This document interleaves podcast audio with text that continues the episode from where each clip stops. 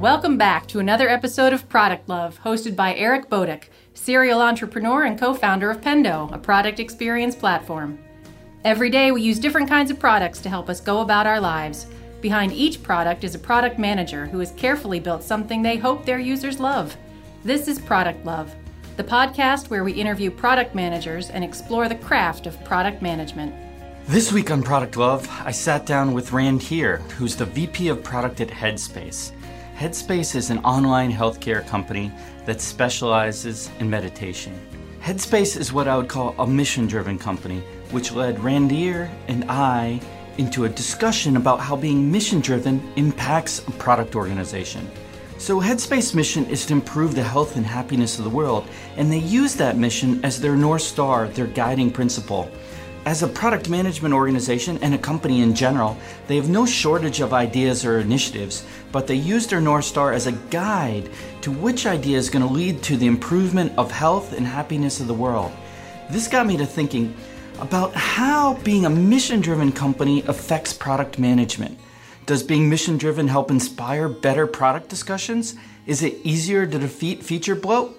Well, let me know what you think. Shoot me a note at pendo.io or tweet at me at eboduch. Well, welcome, lovers of product. This morning I am here with Randhir. Uh, Randhir, why don't you kick this off by giving us a little overview of your background? All right. Uh, thanks, Eric. Thanks for having me. I have, uh, I guess, a different background, as many product people do. I have an undergrad in economics, got a master's in HR, and uh, worked in very many different disciplines. I started my career in HR, doing recruiting and HR business partner stuff then got a break into product management of HR software, got into marketing. So I was a brand manager for a while, then went back to business school, got an MBA in uh, technology marketing, and then was at Yahoo uh, in product management at, uh, in different groups for almost seven years. And then spent the last 10 years in startups, in a B2C startup, in a B2B startup, and now at Headspace. And over that time, I've been in multiple disciplines. Product management has always been a core discipline, but I also had the opportunity to lead a marketing team, a sales team, engineering teams, and customer service teams, which were a great experience for me. Yeah, that is quite a diverse background. I mean, other than product, what's been your favorite? I, I don't know if there were any favorites. There was certainly lots of learning and empathy that I've built along the way. So I certainly empathize for folks in customer service who people don't usually want to call customer service. It's usually a measure of last resort. So I really empathize with uh, them having to deal with people who are ticked off. Sales, I certainly empathize with the, the pressure of carrying a quota and being able to, to deliver against that month after month or quarter after quarter. Marketing, especially with startups, you're trying to get the word out to your target segment on tight budgets and measure the impact. So I think they've all been great learning opportunities for me. Awesome. Well, let's let's talk about some of your product management times. So you're you're a product manager at Yahoo in the early 2000s, right? So you've seen how product management has evolved over time to something that's you know essential to companies. What's changed over the last you know 20 years? What's surprised you? I think we all know in product management that the only permanent thing is change, but the speed of change is certainly accelerated. I feel a lot. In the earlier days, it was very much a waterfall methodology. So we still had big releases. There was a lot of planning cycle going into design, then into engineering, and then a big bang release. And now it's way faster. So you have, in fact, daily releases or multiple times a day, even smaller chunks of functionality, very, very iterative development as a whole, not just an engineering and release perspective, but also product discovery, research, development, and then obviously release. So I think the pace of, of things coming out is, is really much faster now. So talk to me about how you think product management teams operate differently today versus the early 2000s. I think it's uh, become a lot more cross functional. As we were sharing with the speed of product development, it's become a lot more important to be very cross functional throughout the product cycle instead of dealing first with engineering or marketing and QA, etc. And so I think now the, the ability to be able to craft, to be able to understand who the customer is, what kind of problems are we solving for them, not just based on what they're requesting, but really at the core, what is the core problem we're solving? And then be able to sell that to the entire cross functional team, to be able to solicit input and ideas from the entire team. It's uh, the best ideas come from diverse teams, and so we always try to create as much diversity, even though that does cause some friction. You really get the best ideas from these kind of diverse teams. So I think the diversity, the collaboration, and the speed are things that are very different. So, talk to me about how that affects hiring. Like, what qualities do you look for in product managers? Do you look for technical expertise? And how do you think about overall team makeup? Yeah, I think uh, when in some of the startups, we only had uh, one or two product managers. Here at Headspace, we have more. At Yahoo, we obviously had many, you know, uh, hundreds. So I think depending on the size of the team, you can certainly optimize for the diversity of the teams. Usually, there are at least four things that I look for. One is product strategy which is the ability to really understand the underlying user problem, the market opportunity, etc., and be able to frame that in a business case and be able to communicate that to the team so that everyone is clear what they're running at and why. The second one is data analysis.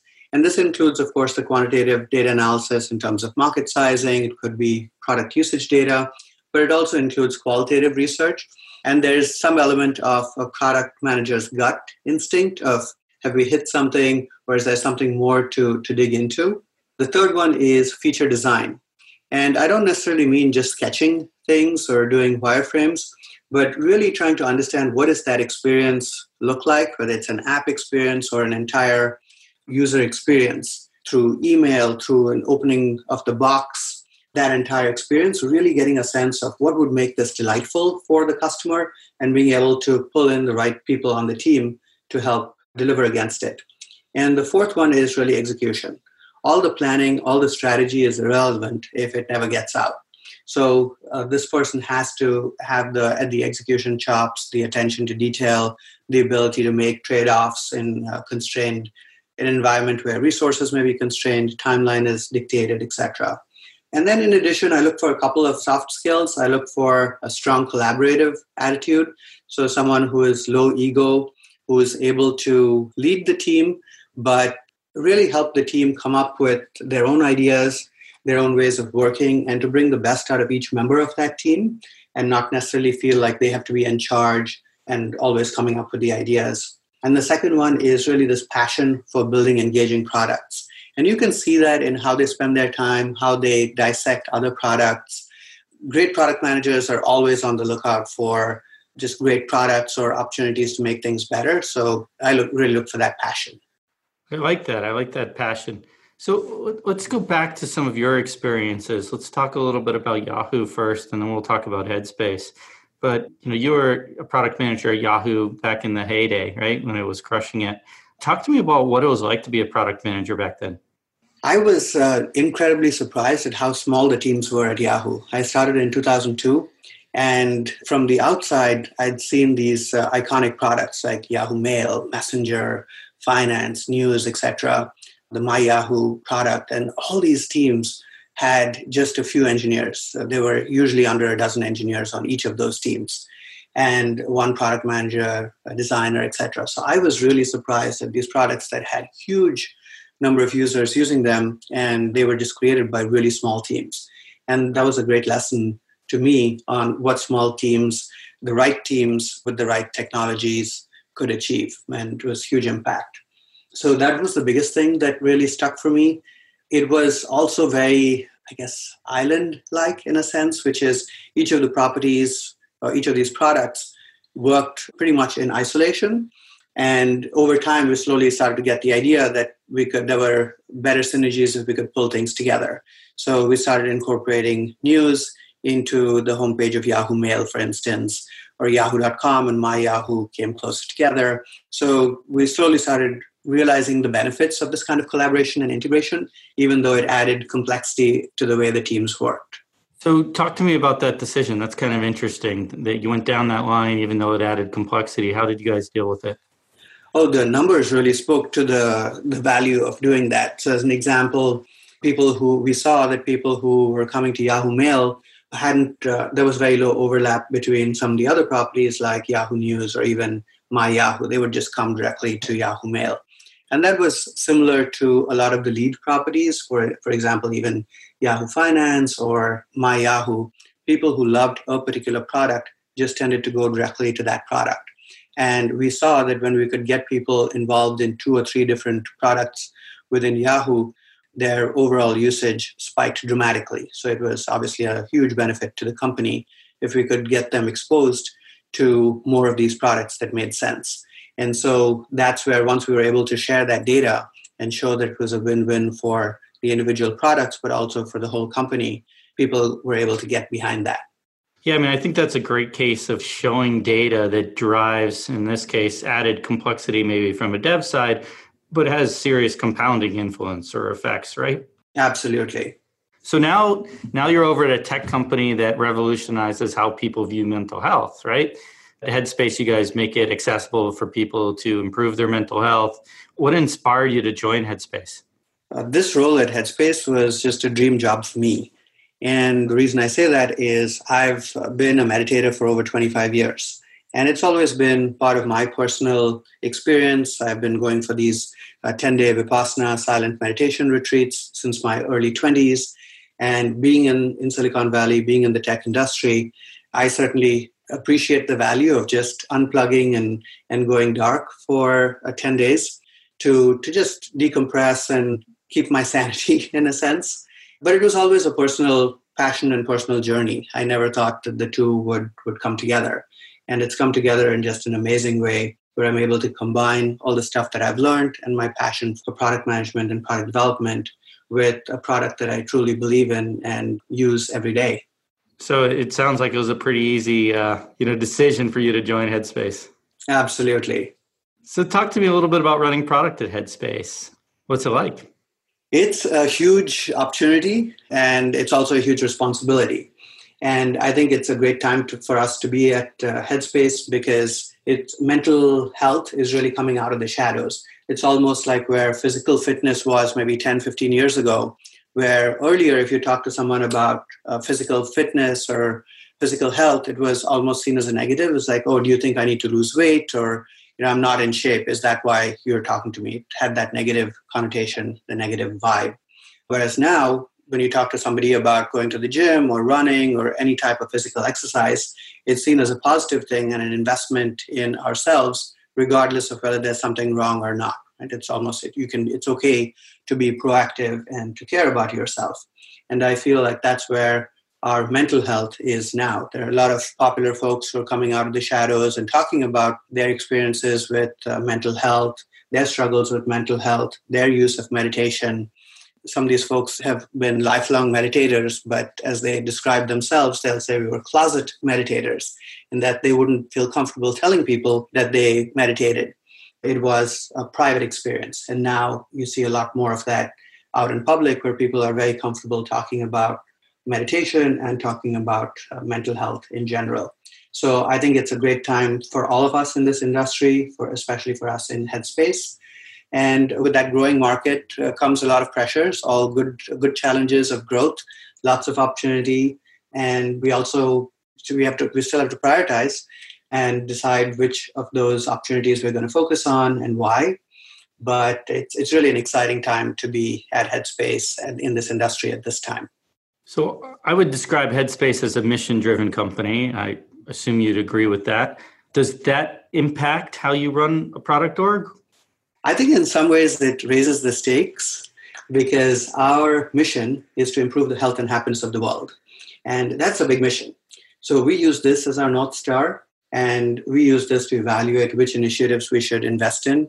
We have a lot of opportunities internally that our teams generate, lots of initiative, lots of ideas we get a lot of ideas from our customers, from our members who would like us to do this or that. So there's there's no shortage of opportunities and ideas to evaluate, and we try to use this this guide of how do we help which one of these is going to improve the health and happiness of the world the most and try and attack that in a structured manner but uh, it, it's really exciting because the opportunities are huge so let's talk a little bit about finding product market fit, right? How are you using different discovery techniques to improve the chance of product market fit? How did you do that at Headspace? And then maybe we can even dig in a little bit to how you balance the free part of the offering that Headspace provides with, you know, the premium part that's paid for. Absolutely. And maybe I'll address that second part first we are a freemium offering because our goal is to improve the health and happiness of the world. We always have some level of content that's available for free. And because our goal is to just help people to learn to meditate and to have better mental health. So there's always that free level of, of service. And of course, if you pay, you get access to over 600 hours of content, you get daily content. So there's, and content is constantly being updated. So uh, you have content, you have services. So there's a lot of advantages to being a paying member, and we have over a million paying subscribers. So that's exciting. We have over 38 million members who've used the product at some point as well. So those are ways that we try to make sure that we're staying true to our mission and still providing value and still providing an opportunity for people to, to take advantage of the paying service. So the, the company really started as an events company back in 2010. So Andy and Rich, who are our co-founders, started Headspace as an events company, and so they would run these kind of meditation workshops. And that gave them a unique experience and ability to interact with their customers and see what was working and what wasn't working. And once they saw what was working, they had the system dialed in, they took that approach and put it into an app. And that's when we launched our first app in 2012 and we've been iterating through multiple versions uh, up to now. But that really helped us get the formula, if you will, through the live interactions with our early customers in England. And so I think that that was just a great way for us to get that early product discovery and early product market fit. And now what we've we've done is to make sure that we're able to communicate the value for people who are looking for solutions to different problems. So sleep is a great example where over 70 million Americans struggle with sleep. And that involves uh, struggles with falling asleep, with uh, staying asleep, meaning they sometimes wake up in the middle of the night and have trouble falling back asleep. So we have that. We have our sports and movement sections. We have workplace sections where people may be struggling with uh, anxiety before interviews, anxiety before a large presentation, etc. So being able to customize the program to different needs that people may have at different points in their life. Awesome. Now, you're also the lead for San Jose's chapter of Products That Count. First, can you tell us a little bit about what Products That Count is for any listeners that don't know? Sure. Products That Count is uh, available, and more info is available at productsthatcount.com. It's a nonprofit organization that has over 20,000 members, and these are primarily product managers or people who want to get into product management. And we host many events all across the country San Francisco, San Jose, New York, Seattle, etc. And we bring in leading lights of product management from Uh, different parts of the industry, B2C, B2B, etc. And they're short talks, about 30 minutes, followed by Q&A. And the goal is for these leaders to share lessons that they've learned along the way advice that they might give their younger self, etc., for the next generation of product managers to learn from them and be able to accelerate their career. So you get exposed to a lot of product managers through the organization and, and also in your job. What common trends or problems do you hear PMs, product managers discussing these days? I'd say by far the biggest problem is product market fit. So being able to hone into a segment or a problem that has uh, that they've been able to identify well enough and target well enough, and then to craft a solution that really nails it for that segment. I think we all start with some problem that we ourselves experience and then try to create solutions for us, which is a great way to start. But then those constantly need to be validated with our core target demographic or target segment to make sure that it resonates for them. So I'd say that's the biggest one. And then uh, probably a side effect of that is engagement and retention. So once you've got a product in market, how do you make sure that uh, people are using it to the frequency that you think they should be using it? How do you price appropriately for that? And really take this concept or this idea and scale it into a business. What advice do you have for PMs that are struggling with product market fit to take your, your first one? I think the best suggestion that I've seen work is to narrow the segment uh, rather than going broad. So there's a huge difference between having a 100% solution for a particular segment in terms of product market fit, engagement, retention, etc., and having a 60 or 80% fit for that segment. So trying to identify who does your product really work for? Who are these people who come back, who are your raving fans, who come back all the time, who are telling people about it, and why? The question that uh, I found most helpful to ask people is, how would you feel if you didn't have access to this product? And if people say they'd be really upset, then really try to drill into who these people are, what parts of the product they use, and why they would miss it. What would their next best alternative be? Once you're able to, to create a product that really meets the needs of a particular segment, you'll have the data, which you can then use to expand out into other segments. But then you also have the insights into figuring out what particular features you need to invest in to uh, attract other segments as well. But getting it right for the first one or two segments is key to being able to expand beyond that. Yeah, and the other thing you mentioned was engagement. I see PMs struggling to understand what is healthy engagement for their customers, especially with, you know, early products, right? Any advice there? Yeah, I think sadly, as with many things in product management, uh, there's no single answer. It does depend. As an example, you can have something like Facebook or WhatsApp on one extreme, which is a, a, product that you would expect people to use not only every day but many times in a single day. And then there's uh, there are products, let's say like Airbnb or airline websites that people may use only a couple of times a year because that's how often they're booking uh, travel for personal for vacations. So depending where your product fits on that spectrum, you'll get an idea of uh, what's reasonable to expect usage to be. But just because that's where they are today doesn't mean that that's where you need to be. And I think one of the, the best products that I've seen evolve around this has been something like LinkedIn and uh, Zillow. So LinkedIn, as an example, is you would use that typically only when you were hiring or when you were looking for a job. And now with all the features and functionality they've added, it's a place that you can go to learn with their acquisition of lynda.com you can write articles you can read articles that uh, people in your network have written so it's really become a hub for your professional development instead of just around hiring or being hired and similarly with zillow which was probably an even worse uh, category how often do you buy a house right it might be something that you do every five years or ten years even but now with different features that they've added including being able to track the value of your own house being able to track the um, different things that are going on in your neighborhood, etc. You're at least engaging with this product on maybe a monthly basis instead of every few years. Yeah, things definitely change over time. So, talk to me about other common mistakes you see product managers making. I'd say the biggest mistake that I see product managers make is jumping to solutions too early. And what I mean by that is uh, to really have, uh, we at Headspace call this a curious mind, or you'll hear other people calling it a beginner's mind, is to really hold the, the problem and be open to multiple solutions and really work with the team to identify what different solutions might be versus locking into a particular solution and charging down the path of doing wireframes or maybe even building a problem.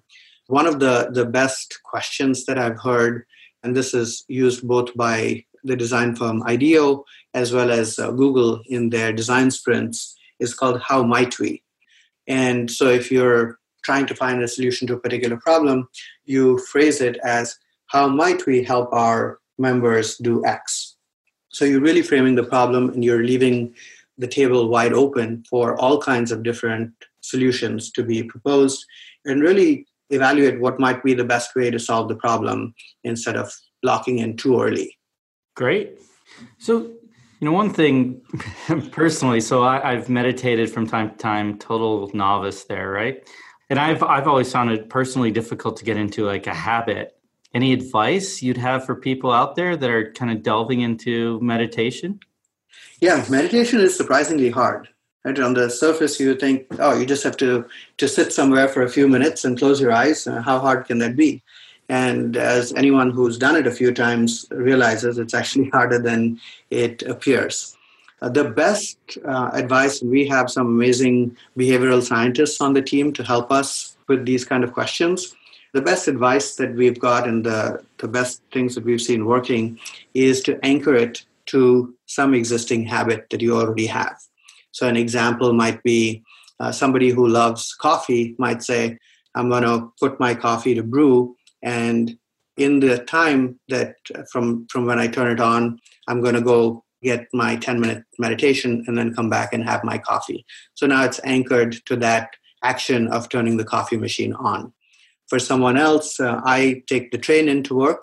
And so for me, that's my trigger. And that's the habit that I anchor to, which is when I get on the train, I try not to check email, etc., till I've done my meditation first.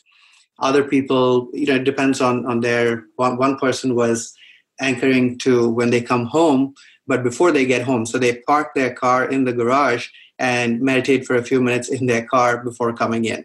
So it does, it almost doesn't matter which habit you anchor to, as long as you it's a habit that you already do daily, and then you attach this new behavior, this new meditation to that habit, that gives it the best chance of success. The other one is having an accountability buddy. And so if you have somebody else that, you know, it doesn't even have to be in the same geography. I have my accountability buddies as my two sisters who live in different countries. One's in Germany, one's in Dubai. And we, we just use Headspace uh, and the buddy system in Headspace to try and keep uh, each other accountable. And when we see someone falling off, we're like, hey, we miss you, come back. And that tends to help bring people back. So I think those two are the most important anchoring to an existing habit and then having an accountability buddy. I'm glad I, I, jumped back into this topic of meditation. I think those are two great tips. Now, you've been doing this, you've been meditating for 25 years, you said. So, talk to me about the benefits you see as a head of a product organization, right? And a lot of responsibility there. How does meditation help you? I think it really helps all of us. And we start all of our product meetings with a three minute meditation. And I think it's really helpful in multiple ways. One is it helps us in our interactions with each other. If for some reason it's really hard to be an ass to one of your teammates that you just meditated with. so and and we obviously have you know it's still it's an organization it's a product team and so we have uh, disagreements we have different ways of looking at the same problem but we're able to do it a lot more collaboratively a lot more respectfully focused on the, the problem that we're trying to solve versus on the person. So I think that's the, the first. The second is it just gives, for me personally, just a greater sense of calm and being able to be a lot more objective and be able to respond to situations versus react to situations impulsively. So I, I think because of that, it helps me to just be more even keeled, to make better decisions than if I were just reacting. So let's talk a little bit about yourself now. What are your favorite products and why are they your favorite? So I, think one of my favorite products is Google Photos. And I've always been a photo buff and was an early adopter of digital photography, then digitized all my past film photos. I joined a startup called Eye-Fi, which was in this digital photography world. And I probably have over 100,000 photos at this point in Google Photos and what and i've used picasa in the past and uh, then you know which morphed into google photos. And what i think they've just done such an amazing job of is moving photos from just being this archival cloud-based archival system mainly as insurance to keep your photos safe to a way that i can actually enjoy my photos from the past. And they've done the heavy lifting but it's all in the background so simple examples like I can just do a search for my son, my son's name and birthday, and it will pull up all the birthday pictures from the, from the past that he is in. And so there's a ton of technology and heavy lifting that goes into making that possible. The face detection, face recognition to identify this same person who has changed so much from a baby to now he's 12, being able to detect that that's the same person. How do you detect that it's a birthday celebration. I haven't declared to them what his birthday is. So, what are the artifacts in the photos that uh, indicate it might be a birthday? So, simple things like that, or being able to put a name and a beach, right? Just the word beach, and then it pulls up all kinds of beach photos. Obviously, things like location, etc. Proactively, it'll generate albums for me around Mother's Day, Father's Day. I just re- recently created a, um, an album for my dad on his 80th birthday that pulled together pictures from when he was a kid that have been digitized all the way till a few weeks ago. And I was able to do that in just a few minutes. That I can't even imagine how many hours or days I would have spent doing this in other systems. So I think they've just done a fantastic job of making something really useful. And I know how hard it is, but they've really kept all of that hard tech in the background and kept the simplicity up front for the users. So we've covered a lot today. You know, if you had to summarize your words of wisdom that you'd want to impart to others in product leadership, what, what would those words be? To be curious and to be curious on two fronts. One is to, to push hard on what problem we're trying to solve. And I think it's so easy for folks, especially product managers in technology, where we're serving customers who are also technophiles, where they're giving us very specific suggestions and say, hey, Eric, I want you to put this button here. I want you to add this feature there.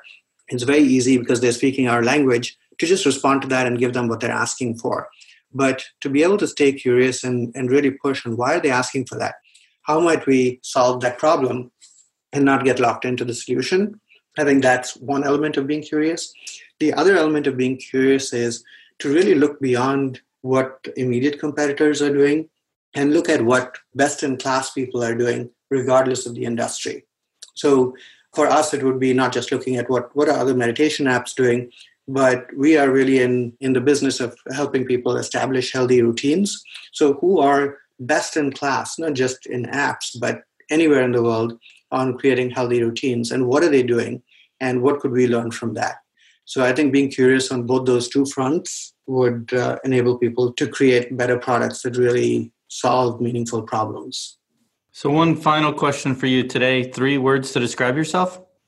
I think i've been called a, a translator and what that means is being able to translate things from different people into ways that are that are meaningful to other folks. So being able to translate a customer problem into to a way that designers can understand or engineers can understand, etc. The second one is probably a collaborator, where I'm able to work very closely with people across the organization. And I think I bring that strong sense of empathy with uh, particular challenges that they are facing because I've worked in many of those roles myself. So that would be a second one. And then a third one would probably be a detective, and it's this notion of a curious mind of really digging for what is the problem that we're solving. And I love the five whys approach or a jobs to be done approach to really push on, on that and, and dig deep to find what the problems are. And then to also dig and go wide on what solutions might be for those kind of problems from anywhere in the world. So those were my three translator, collaborator, and detective. Thanks. This was great. I appreciate your time. Thanks so much for having me, Eric. This was fun. This has been Product Love. Thank you for tuning into this episode. Check out the rest of our articles and interviews on productcraft.com, an online magazine by and for product people.